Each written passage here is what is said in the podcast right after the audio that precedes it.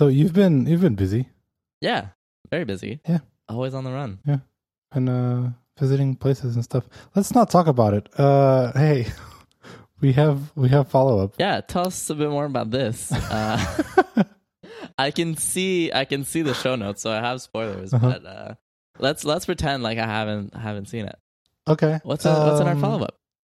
So, uh, remember, I think it was last episode in where we talked about some of the syntax that we use for titling meetings and calendar invites, in where you just say like 101 and then the name of the person and just the name of the other person. Well, uh, listener Phil Hawksworth, uh, he also works with me, great guy. Uh, he he thinks that uh, you're an animal and that you can't do that. You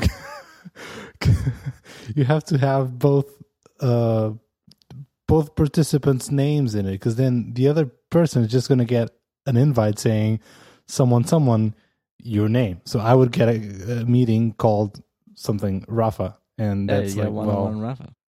yeah. Well, that's well. th- This is Phil. This is not me. Um, you think you should have them? But yeah. Anyway, um, that's follow up. Uh, that that cracked me up. But Uh, hey, we yeah, also have. thanks, Bill. Well, anything in your defense before we move on, or No, I'm a monster. no? I know it.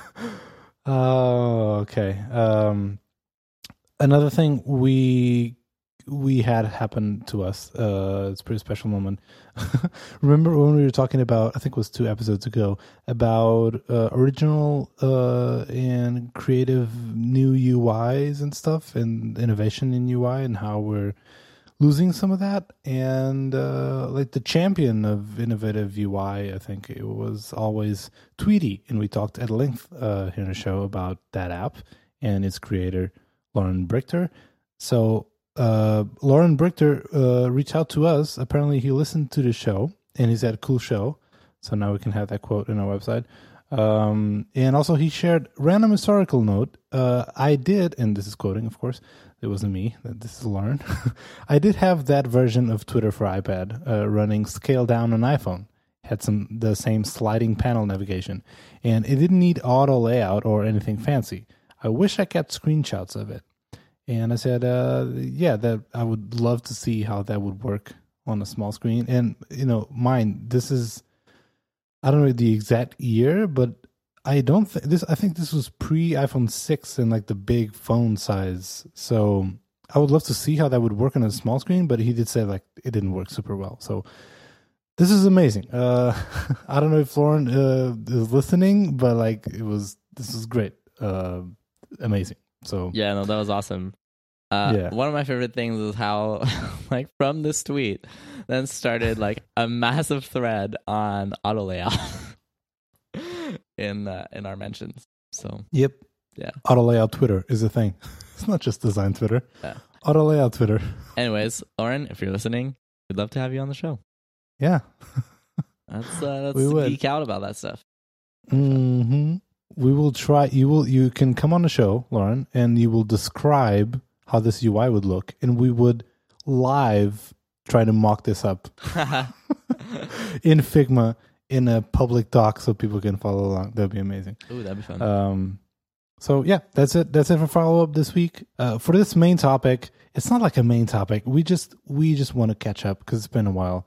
And uh, in the pre-show, super secret pre-show, you were kind of like talking about how you were feeling some kind of like uh, imposter syndrome because you've effectively been a manager for so long and haven't been a lot doing a lot of IC work. So uh, I said like, please stop talking. Let's have let's discuss that on the record.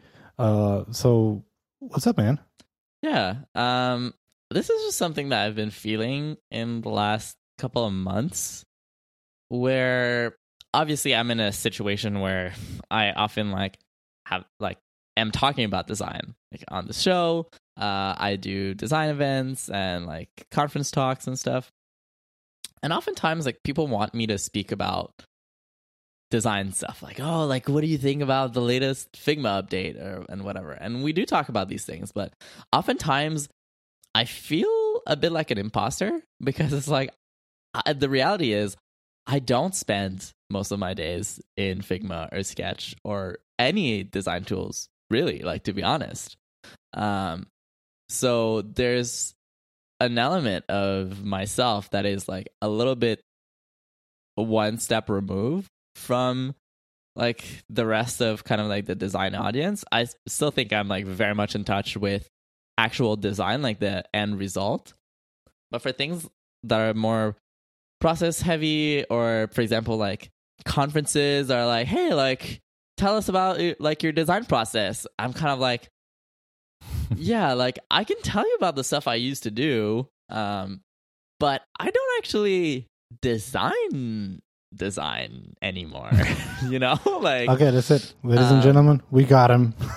yeah, so he's not a designer, and that's I find that a little bit challenging. Like, obviously, hey, first world problem, you know, like, but um, I find that a little challenging because there's actually very little um either conversation or desire to dive into more management things and and for mm-hmm. things like conferences. Like you'll have and it's not that they don't exist like there's definitely like design leadership conferences. But those are design leadership conferences. Like um it's very rare that conferences try to mix these things together. Um and mm-hmm.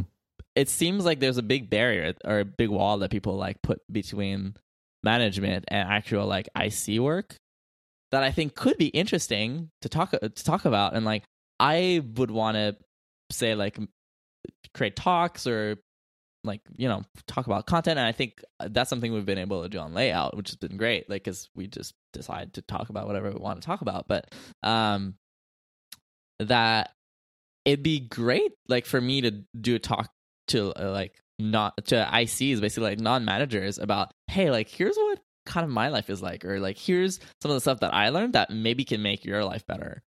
Um, but it seems like that's not always the case, and then that's why I feel sometimes I feel like a little bit out of place in some conversations, um, because it's just like, yeah, like I guess you know, I it's like my knowledge there is very theoretical um, at this point. I know you said that you feel uh, like an imposter sometimes in certain circumstances, but do you feel bad about it? Do you feel like guilty, like you should be, you know, you should be doing that? You should be doing more i see You should know more about what it's like using design tools. You should, or do you just feel like that's that's my life? Like I'm okay. Like it's not that I feel guilty or I feel sad or whatever. Um, yeah. I'm wondering, is it just like, well, I grew up, quote unquote, and please, I don't want to say that being a manager is like, you know, more grown up than an IC. Of, uh, I mean, I you I'm mean like grew out of it. When I say grow, it's like positive. It's like you moved away from it, I guess. Um, but you know what I mean. Uh, but like, do do you do you feel that? Do you feel like you're missing out? Do you wish secretly wish, or not so secretly because you're saying on a po- on a podcast, but do you wish like you you would still be an IC or do more IC work or be in that space? That is, I find like an interesting question. Like, I truly enjoy the work that I do, and I think that the impact that I'm having is superior than the impact I was having before. Uh, and again, just talking for myself, like Mm-hmm. I'm sure there are uh, like I see designers that have are having more impact than I'm having now. Like no judgment there. Like this is talking about my own experience. Um, and I love what I'm doing. Like so, it's it's not like I don't think I feel bad for it, but there's a part of me, and I've always thought of my career very strategically. Um, mm-hmm. in some aspects of like how do I position myself uh and how like where where do I want to go? And this was like definitely like a thought process that I had like before becoming a manager and thinking like, okay, is this something that I actually want to do? Like would that make sense for me? Is this a skill that is needed and like can I dedicate like enough time to it and have enough care about it to actually become really good at it. Um, and I guess all I'm saying now is like sometimes I I never like really question my decision, but sometimes I just wonder if like, huh, like this is maybe in the, the like downside column, you know, that is like okay, like there are things, and I I have two choices, like either I do find ways to do more IC work, and I've certainly like even uh gone further away from that like as I've been a manager like in the last few years where I used to have a lot more side projects where I would actually Mhm. be an IC um and now it's just I have a ton of side projects still but it's like I'm running a business like with the events that I'm doing and um I'm doing all these other sorts of things. Um like also the show like I most of the time we talk about design but we don't actually do design on the show. Um Oh, I'm designing mock-ups as we speak. You you don't? what? I've been missing out. Um so um so yeah like i don't really feel bad about it but i think this is like the my second option would be so uh, sorry let's rewind that. Um so yeah so my so my first option would be actually find ways to bring more ic work um, into my daily mix of things um, which i like i love doing ic work um, and that's great but i don't think that's a reality like that I- i don't see myself having more time over time and um, one of the like ways that i can keep scaling is to actually like not be the one that's executing all the time. So it's like it would be basically like trying to swim against the current because the current Mhm. wants me to go in one way. Um, and this would be like trying to like hold on to something. Yeah, Uh, you can't have both ways. right? Yeah, which is like just Yeah. wouldn't be possible. And basically, what would ha- happen is I'd probably end up being terrible at both. Mhm. Um, so the other way is potentially try to change the industry or change the narrative around things. Uh, and I think like it's and it's not like people dislike managers. Like you know, um, Julie Zhuo is doing like really well with her book and everything, and like all of the stuff that she's been sharing. Um, but um, I do think that it's still uh, like I don't know. It still feels like it's more of a not taboo, but like uh, maybe like it's it's just that designers don't feel like it's necessarily like for them or something. But I feel like there's an opportunity here to like make people realize like, hey, actually like don't think about it as this like boring thing where you'll be like sending emails and like looking over at spreadsheets.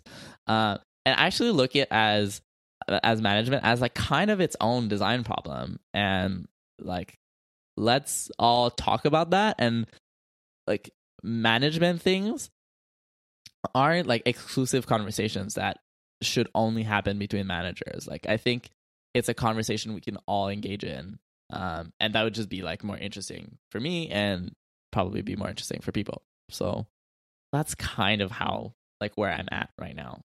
Mm-hmm. That's how very interesting. so like you've sort of become a manager a little bit more recently. It's been a while now though but um have you felt this? Like i i know probably for sure at the beginning it's like it's a little bit of a rough transition.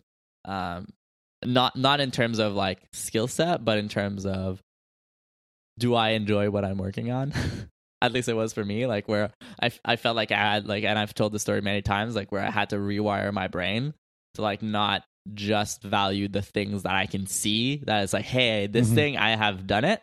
Um and to be more about like helping other people in their growth Mhm. and seeing that change in people rather than seeing change on like a screen. Um but like where where are you sitting for that? So for me, for me, it it was a different transition than the one you had because I never really left IC work. I just Oh, okay. I just split it a You little bit. it, So I, right. I I never stopped doing IC work, and I'm still the lead IC in most projects.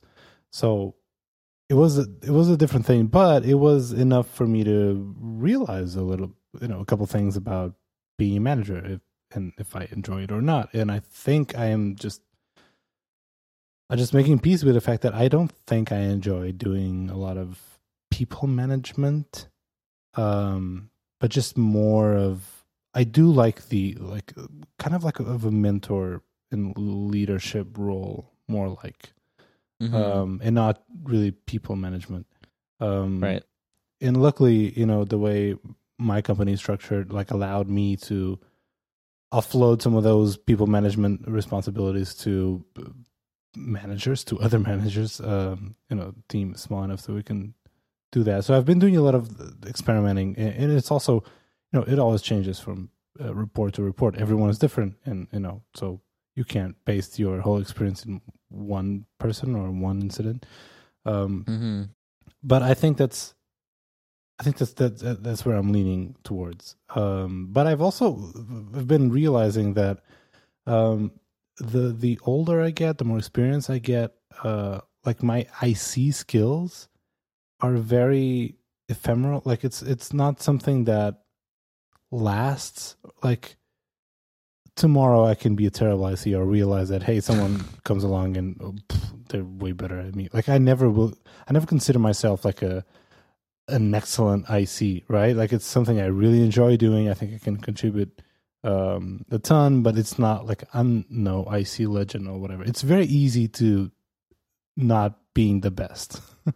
if that, That that's interesting though, right? Because I'm sure that like ma- many listeners and like many people in the industry like actually look up to you and they're like, "Hey, like one day like I would like to design like Rafa." Like how do you kind of reconcile that?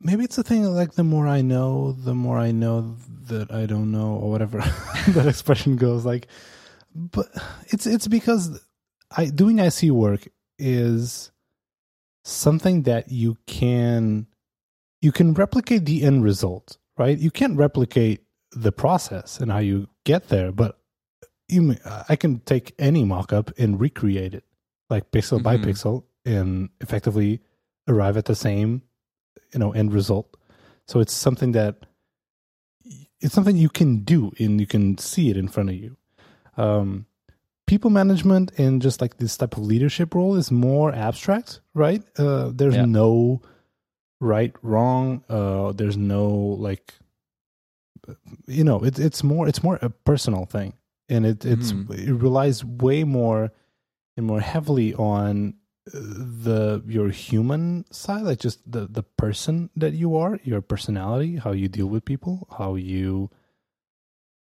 how you communicate your ideas and ideals if you can be a leader or not right it's, it's something it's way harder i think to replicate a leadership type of person just try Hmm. to be a leader like someone else was or whatever then i see again i really don't want people to think like i'm trying to say that one is more important than the other um i mean here i am saying that i want to be an ic but um but so because of that i feel like my contributions as an ic it's way easier to be replaced by other ics than maybe the impact that i can have as a leader uh, leader and as a just well right now as head of design uh you know it's also something that the experience that i have in this company with this team all the context all the just the knowledge that i've been accumulating just by the fact that i've been here for a long time that is not very easily translated or you know handed over to someone else to replace me Right. So I've been seeing that more and more like, hey, actually, the longer I stay here, this is how I can better uh, contribute to my team and the product uh, more so than Right. necessarily IC work. So that's It's been kind of like that um domain knowledge like skill set and understanding. Like where it's like you get to a point where you understand the problem space so well Mhm. that like you can either execute or like help others execute uh because you have that domain Mhm. knowledge expertise in that specific area uh, and i very much felt the same uh or at least similar in uh when i was leading the checkout team uh at shopify where it's like I've I've been part of this team since the very beginning. Like I've been Yeah. in it for years and years, and I like knew everything front and back. You know, like everything that happened on checkout, like I was involved in those discussions and in those decisions. and I did feel like that gave me such a leg up over many other things because I just like if someone had a question, it's like I knew why. Like I we because I had the historical context, been part of these discussions, and it just there's a moment where it's like for me, I think it took me a couple years to like get there where I feel like okay, like I know how to make the decisions because I've seen like a lot of things happen Mhm. over time, and I know how things will play out. Um, so yeah, I do think like, and that might also be something in terms of industry that we're not necessarily like the best at. It's just like staying in one place. Like, Yeah. um, I know like maybe it's you know I'm in Canada, you're uh, in Amsterdam, and maybe it's a little bit different than uh, what's happening in Silicon Valley and San Francisco. But like, people change jobs so often in the Valley, um, and I feel for me like my God, like if I left Shopify a year after joining, like holy shit, I like I would have missed everything. Like Yeah. I've only gotten good like a couple years in, you know. So Yeah, uh, that is true, and uh, it's very. Uh, it says a lot about our industry, and you know, probably our parents' generations, or especially our grandparents' generations, or whatever. Like my grandparent, my my granddad worked at the same place for almost all of his life, right? Like Mhm. that's that was it. And here we are after a year. We're like, oh, I'm bored. I want something new or whatever. Um, oh man, I shouldn't make that that voice. it's not bad. I understand. I did that. I did that. Like I was jumping around job from from job to job and early in my career because I, I wanted more. And as soon as I felt like I was stagnating a little bit or I wasn't learning at the same pace that I was a couple of months before, I was like, that would scare me and that would make me just jump like all right get out of there like keep learning don't slow down um and it's it's important like i don't think you should put up with bullshit or like endure or be miserable for a while just because you want to stay at a, place for a long time. Uh but there's something like i feel like sometimes people change jobs uh because they're like they've been through like they learned most of the stuff at that like first year maybe. Like they've they've learned the ropes. Okay now i'm familiar with the product that i'm building or now i'm familiar with this team and they see that as uh like just slowing down on on how much you're learning or like just stagnating in your career uh but there's a chance the very real chance that that is also an opportunity to like all right so you've been through the tutorial right? Like now you're familiar with the team and the product now you can build on top of that and that is um you know i think that's that's another type of, of value that you usually don't see until later on right? Uh, it's like you said like Yeah. well looking back after that first year at shopify in your case i would have missed on so much. And um now i'm like i'm very much in a, in a very similar position. Like I, I- even though i'm not at Netlify nearly as long as you've been at Shopify, but uh, I see that like my past year, like this is a whole new set of skills, a whole new set of problems that I had to deal with that was built on top. I could only get there because they were built on top of previous experiences, previous problems, previous, you know, previous work. So, um, yeah, I think that's a, that's the conclusion. I don't, I don't want. I was not trying to drive at any point in particular, but, um, yeah, good talk. Yeah, no, I no, I I was just like kind of thinking about what you said. Um, yeah, like I totally agree. Um, it's and I think like I get what eh, like what you the advantage of switching companies. Mhm. Um, you know, like sometimes it is hard to like you're in a place where you're kind of pigeonholed in a corner or uh even like getting raises and promotions and stuff like that Mhm. like actually can be hard so like i don't want to dismiss any of that Um, but I also do want to recognize that it's like, yeah, like there are cool things about like once you find that thing you like, actually like stick with it a little bit, you know. And and what we're arguing, I think, is not just do the same thing over and over because um, this is what you're good at. What we're saying is basically like if you try to stay in a problem space, that there's actually like a bunch of new problems that will Yeah. unlock themselves and new growth that you will fi- that you cannot find any other way or that it's extremely hard to find other way um anyway other than just like de- developing that deep uh domain expertise It's like uh, when you're playing a video game and you beat the main storyline, and some most of the times you just move on to a new game. But uh, if it, if it's a game you really like, you want to 100 percent that game. You want to unlock every little challenge. You want to you know you want to platinum uh, if you're platinum platinum it platinum platinum it. Want to platinum it? PlayStation terms. That's like the trophy you get when you 100 percent when you Oh, win all the other trophies. Anyway, it's a whole new set of. I'm still pl- playing Breath of the Wild, you know, because there's still more that I want to get. Uh, this is a terrible analogy. I don't want to end here, but I will. Good talk. um let's talk about our sponsor Let's do that. Let me tell you about Datadog. Datadog is a versatile cloud scale monitoring platform for logs, application traces, front end and back end metrics that streamlines collaboration between dev and ops teams. Datadog's customizable template dashboards can be set up within minutes and integrate with 250 popular technologies like Kubernetes, AWS, PagerDuty, and GitHub. Datadog's rich visualization and intuitive interface allows you to monitor and manage the performance of your containerized applications and services. Key features of Datadog include trace search and analytics for rapid insights into high cardinality data, and Watchdog, an auto detection engine that alerts you on performance anomalies. Datadog provides machine learning based alerting and forecasting, enabling your team to find and fix potential issues before they escalate. Sign up for a free 14 day trial, and Datadog will send you a free t shirt. So to enter, sign up via datadog.com slash layout and create a dashboard. Our thanks to Datadog for sponsoring this week's episode of Layout. Just to add more context, like we at Netlify use Datadog, and it's uh, I don't understand fully what it does and how it does it.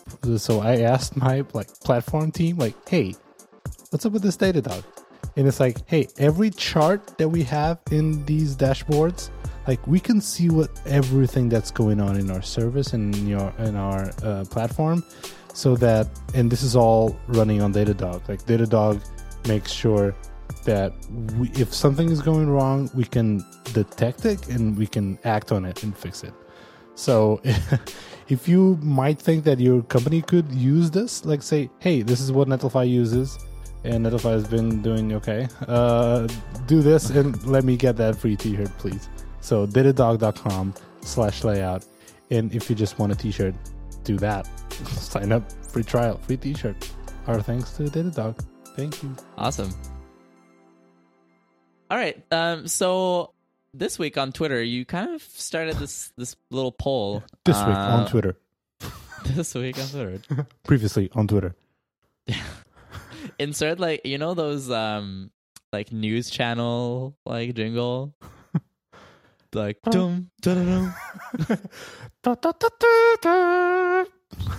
Previously on Twitter. Um, does Game of Thrones do these like previously on Game of Thrones? Yeah, and they're like they're yeah, and they're very cinematic. And also they Oh. totally ruin like they spoil the episode. Right. Yeah. It's like, wait, why are you telling me about this one thing that I totally forgot? Oh, it's like, oh, we haven't seen that character in months. yeah. I wonder why this person is in the preview. There you go. Oh, we only have to put up with one more episode and then we're done forever. Um. Anyway, that's not what we're talking about. It's not about Game of Thrones.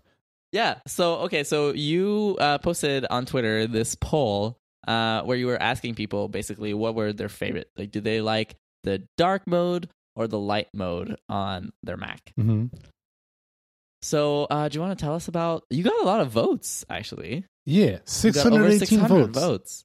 That's impressive. If you listener voted, thank you. Uh, if you if you didn't vote, uh, are you following me on Twitter?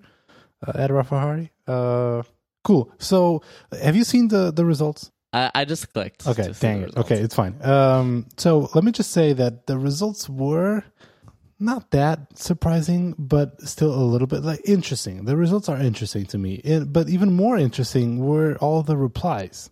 Uh, so if you ju- if you just look at data, um, the question is like, hey, what's your preference, dark or light mode on Mac? Thirty nine percent folks uh, answered light mode. The majority 55% answered dark mode and 6% uh, answered that you know they're not a mojave. I wanted to add that because you know if you this is not an option for you i just wanted Yeah. to also know that. Um, also a very small number of people not running mojave. Uh, that's a good sign i think. Um, so just take just by looking at these results it's like so the majority but but not by a lot are running dark mode um, and that's what like I see around me. Uh, just looking at other people's computers. I swear I'm not a creep. Uh, like I, I, I assumed most people would be running dark mode. Um, but this this tweet, like what triggered this was like I was thinking my my buddy Ramon, he uses light mode and like he hates dark mode. Anything looks crap and he refuses to. Anyway, he also doesn't like uh like the space gray MacBook. He's a weirdo. Um I love you, Ramon. But anyway, I, I was thinking about that. Like, Ramon's huh, just a light am boy. I in the am I in the minority here or or not? Or Ramon is. So um by the way, what I guess we could start by saying what are we running? Um what what, are you running? What's your preference? Yeah, so on macOS, I'm uh, dark mode all the time. I've switched it on the day that Mojave came out, and I haven't toggled the switch since. That's Which Same. I think I should do that. I'd I'd be curious to see, but I feel like every time I see a coworker that has the light interface, I'm like, whoa, what is that? What happened? um. So yeah, like the dark mode has just become what macOS looks like for me, hmm. And it's not for any kind of like big scientific results or reasons. It's not because it's hard on my uh, eyes or anything. It's just I think it looks better. oh okay. That is very interesting. Uh, That's on the Mac. On the iPhone, it's more of necessity uh, at night. Um, but on the Mac, it no difference to me. Okay, that is that is very interesting because I, I I have the same answer, but for opposite reasons. Uh, so I'm also running dark mode, and I have flipped the switch when I updated the OS, and like like you, I haven't gone back, but I do think it looks worse.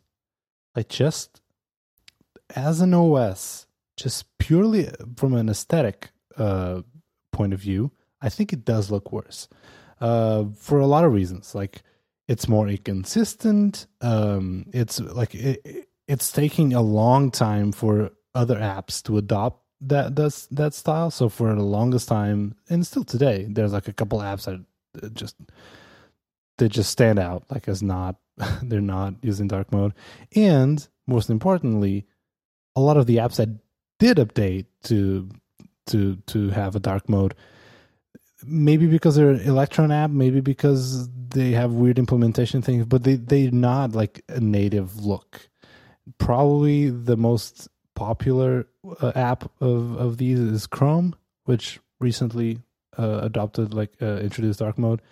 That implementation of dark mode is very much non-native. So even if you live in a perfect world and where all of the apps that you use have adopted dark mode it's still a inconsistent mess. Like the styles they don't they do not look good in my opinion. With all of that said the reason why i do run dark mode is because i think it's just so much better on my eyes. And uh, especially because i do use a very large monitor like a 27 inch monitor. Um, it's a very bright panel. So if you run a, a light mode it's just it's just a it's just too much. It's too bright. And like it, once i gone damn no I'm not gonna go there jeez once i went dark no anyway, um, so it's very jarring when I try to switch back. It's very jarring, and I can't. And so that is the reason. Any comments? I would like to go through some of the replies. Um, Uh, yeah, sure. I just switched the toggle back to life mode, and holy pants! I don't. I like. I don't even remember what like the normal controls look like. The light ones. It's just yeah. I don't know. I've gotten so used to dark mode yeah, that it's. yeah. Any interesting comments? in the thread? Um, so yeah, sure, uh, for sure. Uh, I think if I had to sum up all the replies, and I, of of course I can't go through all. There, there was quite quite a few. So if I if you did tweet at me and I don't mention your name right now, you know, sorry. Uh, it's just it was a lot. But but if I had to sum up, it's like we have the camp of people who who like I said, like they use light mode because they think it looks better. It's a better implementation. I agree with them. Also, light mode is now we're calling it light mode, but that's just you know a year ago that was Mac OS. It, it wasn't a mode, right? It, that was the right. that's how OS 10 Mac OS looked. It had years and years and decades worth of polish and and thoughtfulness and whatever. Um, so and then dark mode just looks uh, unfinished. Like it doesn't look as sharp and polished as um, whatever. So that was like that. There's that camp. There's the camp of like, well, I can't use light mode again. Like some we mentioned these reasons because it's just too too uh, harsh on my eyes. Um, and then there's a lot of folks that do a mix of both. So, so they either do just there's a bunch of like uh, little utility apps that w- will switch modes uh, automatically depending on the time of day. So effectively, when it's bright out, you will have it in light mode. Once the sun goes uh, down, it would activate uh, dark mode. And we're to put links in the show notes. A couple people mentioned a couple of apps, so there's not only one, but uh, we're to put links in the show notes uh, if you want if you want to do that.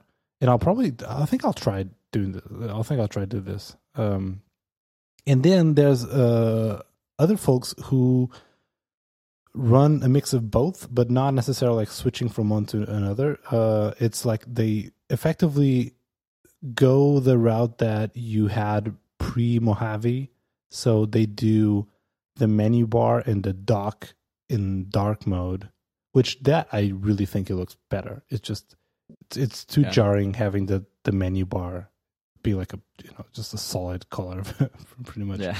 Um, so, but they do that, and then effectively all the apps uh, run light mode. Um, so that's it. Uh, again, the majority uh, runs dark mode. Apparently, uh, there's probably also some just because it's new, right? So there's that there's that component. Just it's a, the new shiny thing.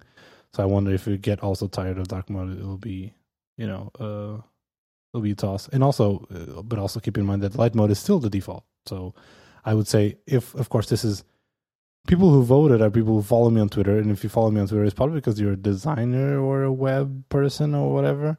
Um, I think if we were to run a poll just for the majority of people, the normies, I bet light mode would win just because it's a default and most people don't care. Oh yeah, yep. And most people don't even know that this is an option. I think. Right? Yeah. Because what's the system preferences? What do you mean? Yeah, I mean, and but they put it in the onboarding. But my guess is people just click like next, next, next, next, Oh, next. yeah, you're right. I forgot about don't that. even think about it. You're you're So right. yeah, like I think they've done their best to like bring awareness to this. Um, but I still think that there's a lot of people that are just like, eh, whatever. yeah. kind of don't care. Um, on iOS though, I think for me is the dark mode is much more of a necess- necessity. Like I can't imagine using Tweetbot without having the dark mode that kicks in at night. Yeah. it would just like blind myself. And we're pretty sure, like, you know, if you follow the rumor mill, it's very likely that they'll probably introduce like a dark mode, a native dark mode in iOS 13 or something, just like they did with the Mac. Uh, I mean, you don't have to read the leaves or whatever to, to get there. Anyway, um, the one thing I think I'll try, so I'll try that, that automatic switch from light to dark. Uh, but I'm actually glad that a lot of apps are giving you the option to pick a mode independent of the mode that you run the OS in. Yeah, that's pretty great. Because, like, uh, honestly, Sketch is one of those apps that I can't use in life mode an- anymore. Because first, I use Sketch in full screen in a 27 inch monitor. So, like, there's a lot of canvas on my face. Um, and, like, when you have it in dark mode, the artboard, so most of my artboards are with a light background. Um, they just like I can focus on the artboard itself instead of like just a whole bright canvas uh, screaming at me. And uh, Mhm. apparently, I'm not alone. Uh, listener, well, I don't know if it's a listener, but uh, tweeter follower Mayank uh, Kana uh, said something very similar. Like uh, abstract and sketch complement each other very very well, and uh, in dark mode and and uh, yeah, sketch you can it's easier to focus on the wireframes or, or the artboards.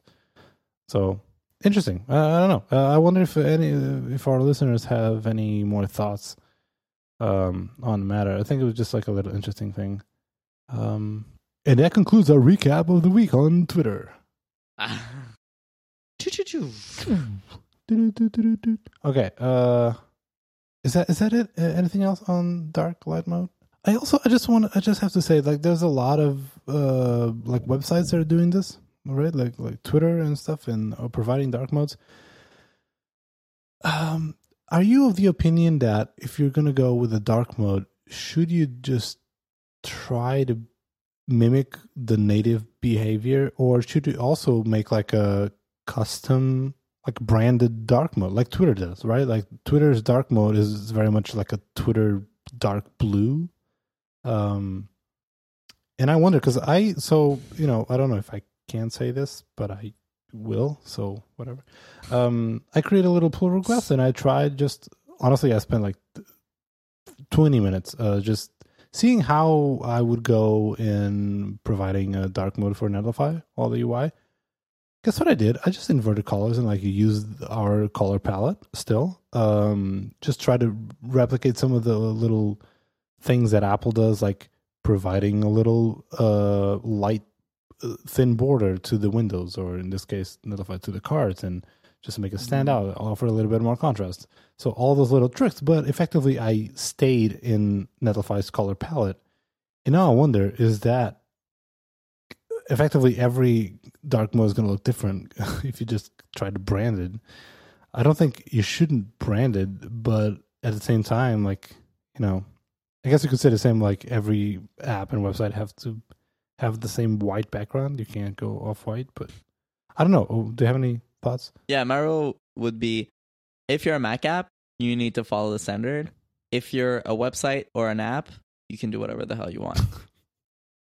Uh, because because the app is like, who cares, right? Like, because it takes over the whole screen. But on the Mac, like, if I have two windows side by side, I don't want one to be like one shade of gray and the other one to be a different one. So yeah, that would be my my simple rule of thumb. um, one thing that I do want to say though is like, this is gonna be like a, a funny thing that's just like part of the show, but uh, I still am. I swear, I still am working on my portfolio. I'm very, very close. Um, oh my god! and from the get go, even before, I believe I started. I started so long ago now. Um, that was before there was ever any mention of uh, dark mode on Mac. Uh, but I made it so that I could basically I'm using CSS variables, Mhm. and it makes it super easy to basically switch the themes. Uh, so I made it using all the variables. So all of my colors are right there, so I can easily switch between light and dark mode. Mhm. And I, I love dark mode on Mac, but I kind of like the light mode better for my website. So I'm very conflicted right now on like, do I ship both themes? Do I have to come up with some kind of UI for people to select their own preference, which seems a little bit over the top? Yeah, there's not people going Or- to browse your website for you know Yeah, in like the I- preference panel. yeah, it's like I'm not sure which way I should be going here. I feel like probably the right answer is find a way to tweak the dark theme so that I like it, and just like have it update based on the th- Or- the Or hear me out, just be a rebel and go the other way. Like have the media query, but if someone is running dark mode, just show the light version. That would be Blind them with your portfolio-ness. the best troll ever. yeah. oh my god. Amazing. Uh, maybe. Yeah. So yeah, I don't know, but um, yeah, definitely, definitely a big fan of the the dark theme on macOS. Boom. Okay, should we do recommendations real quick before we go? Let's do it. Okay, my recommendation is this app slash website slash service slash company called Loom. And uh, what they do is like they have this really cool product. Uh, effectively, is like they're pushing that, especially if you work remotely or whatever via the internet, instead of just trying to write long emails or long posts or whatever, long GitHub issues, just quickly record your screen with a little overlay of your face. Like you can use a camera and just walk through whatever you're doing. This can be for like team meetings or like in my case, I'm just presenting design work and trying just walking through the mock-ups. Um, so again, it records your screen, it records your face, and records your audio, of course. And as you finish the recording, it just uploads, and then you can quickly share on Slack, and it has its own very good uh, custom player inside Slack and people can just watch the video and comment on a specific timestamp and stuff. It's just a really cool product, and it's something that I've been using, like not the product itself, but like this type of method. Uh, I've been recording my screen and myself uh, for a long time, and I do crazy editing just for the for comedy's sake. Um, and it's like this product Loom. This is I think it was made for me. Like thank you Loom. Um, uh, it didn't have to, but thanks so much. So, and by the way, just just going through their onboarding, uh, just creating an account and just installing the the the little utility app uh, on your Mac, like the whole onboarding, I gotta say, it was probably one of the best onboarding flows in a like a web service that I've used in a long time. And Huh? Really? just for just for that alone, I, I feel like you know if you're a designer and you care about this, hey, it's for research, so you can do it uh, you can build your company for it. Just uh, download, install it. Uh, they're not a sponsor, uh, so I don't get anything from it. uh, just just give it a try. It's I think it's a pretty cool pretty cool product. And it's free, so you know. Yeah, I feel like that's a tool that like every p- person that works remotely absolutely needs Mm. when you need to like show someone something really quickly. So yeah, great recommendation. Loom.com. Uh, all right, so my recommendation um, is a book that I just finished. Um, it's called When Breath Becomes Air, and basically, I don't know if you've heard of this book before. No. Have you heard of it? No. Okay. So, um, it was recommended to me by um Betsy's, one of our uh, data scientists. Um, and basically, it's this uh memoir uh from this neurosurgeon that learned that he had cancer and basically like would only have like a couple months left oh, to live. shit. Um, and so, like, this is not a spoiler. Like, you know this. Like, this book has been published after his death. Oh crap.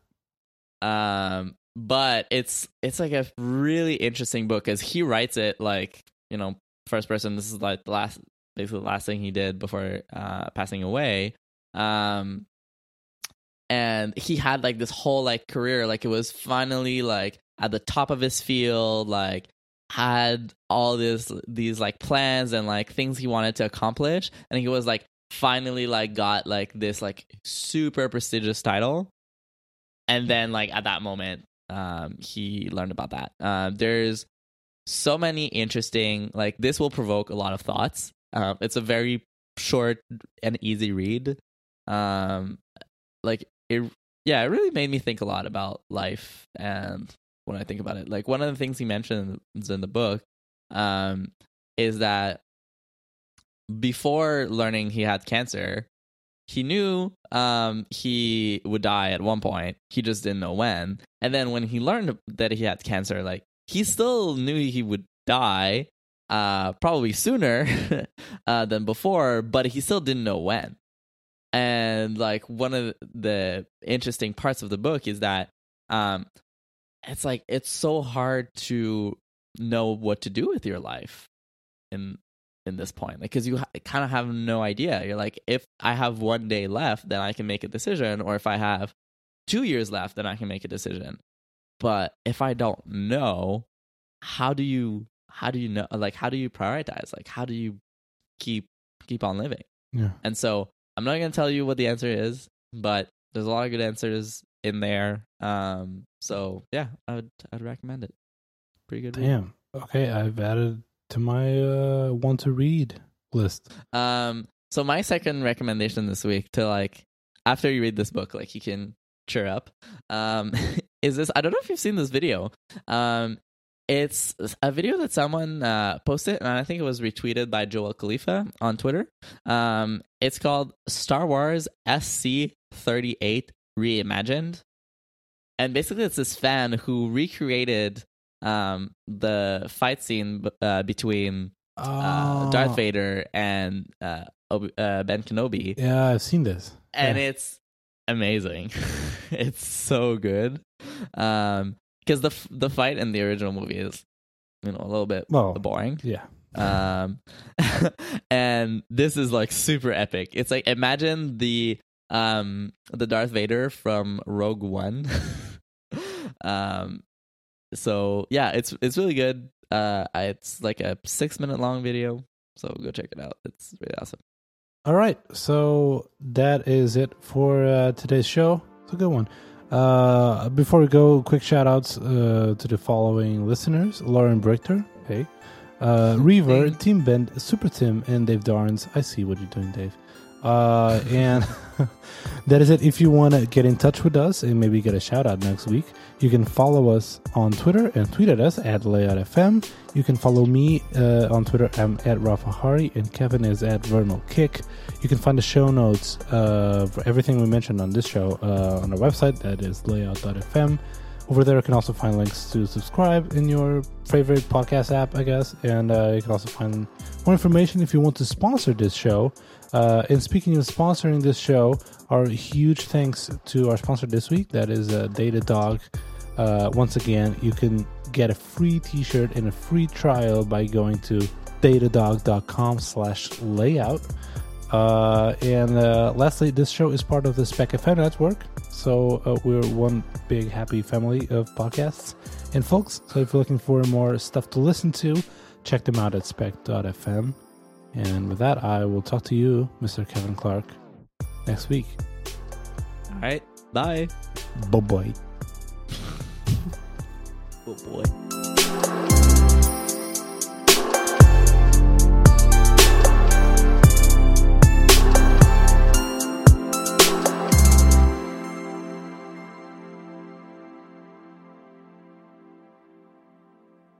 Bye bye, boy.